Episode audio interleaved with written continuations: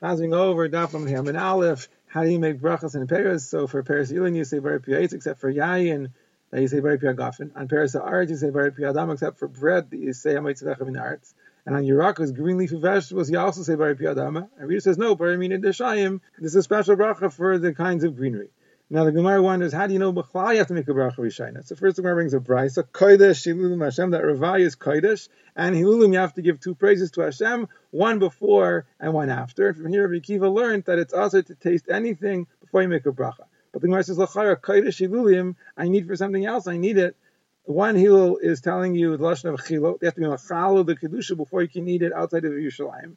And the other hilul is telling you that the only kind of thing that has a din of ravai is the kind of thing that you need to have hilo, meaning shira, and referring to yain that they see shira, and only over yain in the base of English, like Rishon Nachmani said in the name of Rebbeinu son, that uh, you don't see shira over anything in the base of English except for the nisuch yain, like the pasuk says.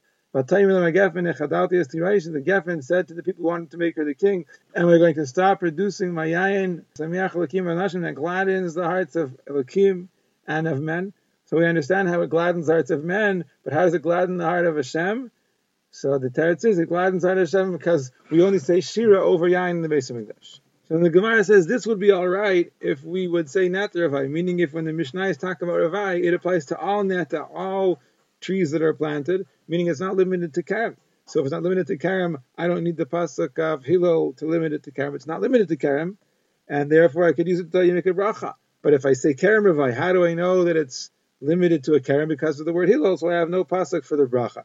And the Gemara brings Rabbi Chiya and Rabbi Shimon b'Rebbi argued about this point. One of them said always kerem avai, it's limited to the kerem, and the Chari learned it from this hilol. And the other one says not avai, and he would use the hilol for the bracha. And then the Gemara says, actually, even if you say kerem avai, it could be that we don't need the hilol for that. If I have exer shava for that, then I could use the hilol for bracha. And I find in the Brisa that Rabbi says, it says, Laisi v'chem and it says elsewhere utivuas kerem.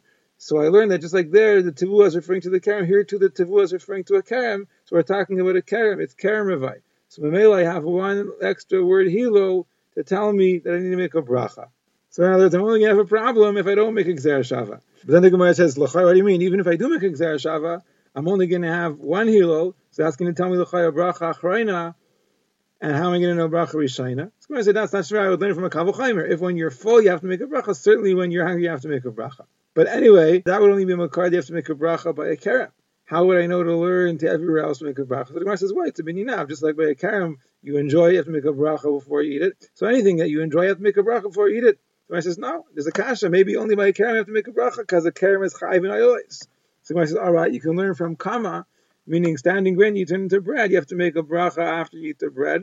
So I'll learn from there everywhere else. But the Gemara says maybe by Kam I have to make a bracha because it's Chayiv and Chala. The Gemara says, well, Kerem Yechiach, because there there's no Chala. But Chazar Din, meaning I can make it at a Shavah. Because even though Kerem has Oilolais, Kama doesn't have Oilolais. Even though Kama has Chala, Karen doesn't have Chala. The Tadashava is that you enjoy them and you have to make a bracha before. So anything before you eat, you have to make a bracha. But the Gemara says, no, there's still a pircha because they have a Tad Mizbeach.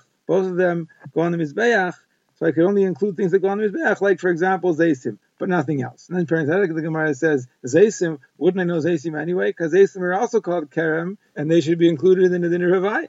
Like the Pasuk says, V'yiv Rigadish had come about Kerem Zayis. Everybody says, no, it's not true. It's called a Kerem Zayis, but Stam Kerem only refers to an actual vineyard. Okay, so we're back to the Kasha though. The Tadashav is only things that have a Tad Mizbeach. So how would I learn from there to everywhere else? The Gemara says, you're right, I'd have to learn from Shiva Saminim. Because the psukim that say that you have to bench when you eat bread, you could also learn the thing you have to bench when you have Shvesaminim. And then I'll learn from there that just like by Shvesaminim, you're a nanny, you enjoy, you have to make a bracha. So anything that you enjoy, you have to make a bracha. But the Gemara says, no, I wouldn't learn from there because Shvesaminim is Chayv and Bikurim. Maybe that's why you have to make a bracha. And even if I could learn from there, I don't learn from there bracha achrayna. But how about bracha rishayna? I said that's not fair. Bracha rishayna, I learned from a kal vachomer. If you make a bracha when you're full, afterwards, certainly when you're hungry, before. So that wouldn't be a question. The only question is, how do we learn from Shabbos Minim to anywhere else? Maybe there, because you're Chayim you have to make a bracha nowhere else. And then the Gemara says, even according to Mandi Amr uh, you said you could learn from there to everywhere else. Maybe not. I could only learn from there the things that you plant. But how about things like Basar and Beitzim and Dagim? How do you know you have to make a bracha on that? So the Gemara therefore concludes, since there's no real way to learn everything out, it must be a svara that asr la'adam sheyahanim in bracha. That's how we know you have to make a bracha. Remember, the Brisa Also, and if a person's nana, it's like he's maya like hakish. And what should he do? He should go to a chacham. What's it going to help to go to a chacham? It's too late. You already did the answer. So Rabbi explains it means before you eat without making brachas, go to a chacham, learn the halachas. So you shouldn't come to mila. You know, Shmuel says when a person is nana from this world without a bracha, it's like he's nana from Kachi Shemayim. Like he says, La Hashem Aratzumlaya, it's Mamish Kodesh La Hashem. And Rabbi Levi said it's a stira. One pasuk says La Hashem Aratzumlaya, and the other pasuk says Hashemayim Shemayim La Hashem Va'aretz Nasin V'nyadam.